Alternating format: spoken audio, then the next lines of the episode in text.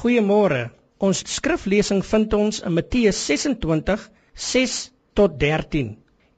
Liewe luisteraar, by ons eerste oordeenking oor die lydenstyd van die Here Jesus, het ons gesien dat die Here Jesus gekom het om die gefalle mens sondaars te bevry van bose bande van die Satan. 'n Baie mooi bewys is die gebeurtenis in Betanië in die huis van Simon. Hierdie vrou was Maria wie bevry was van sewe bose geeste. Wat sy gedoen het, sê die Here Jesus, was met die oog op sy begrafnis, vers 12. Haar naam was Maria Magdalena. Sy het een van die Here Jesus se getrouste volgelinge geword.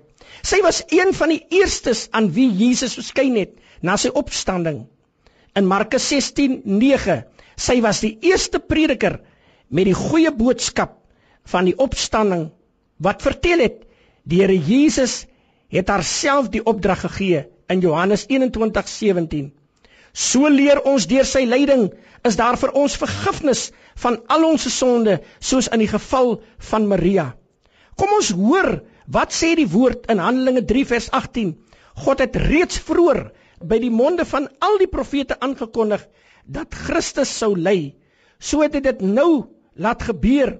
Daarom bekeer jou en kom tot inkeer, dan sal God jou sonde uitwis. U sien elkeen van ons sal ons knieë voor God moet buig want hy is die koning van die koning. Die Here Jesus Christus moes ly en uit die dood moes hy opstaan. Dit is die Here Jesus wat ons verkondig. Hy is die Christus. Daarom sê Paulus in 1 Korintiërs 2 vers 2: Ek het my voorgenem om met julle oor niks anders te praat nie as oor Jesus as die Christus en oor sy wil as die gekruisigde. In 1 Korintiërs 1 vers 23, maar ons verkondig Christus wat gekruisig is. In Hebreërs 2 vers 18, omdat hy self gelei het en versoek is, net so ons kan ook versoek word. Jy en ek, elke sondaar, ons kan versoek word deur die vyand. Kom ons gaan dan met vrymoedigheid na die genade troon sodat ons barmhartigheid en genade kan ontvang en so op die regte tyd gered kan word.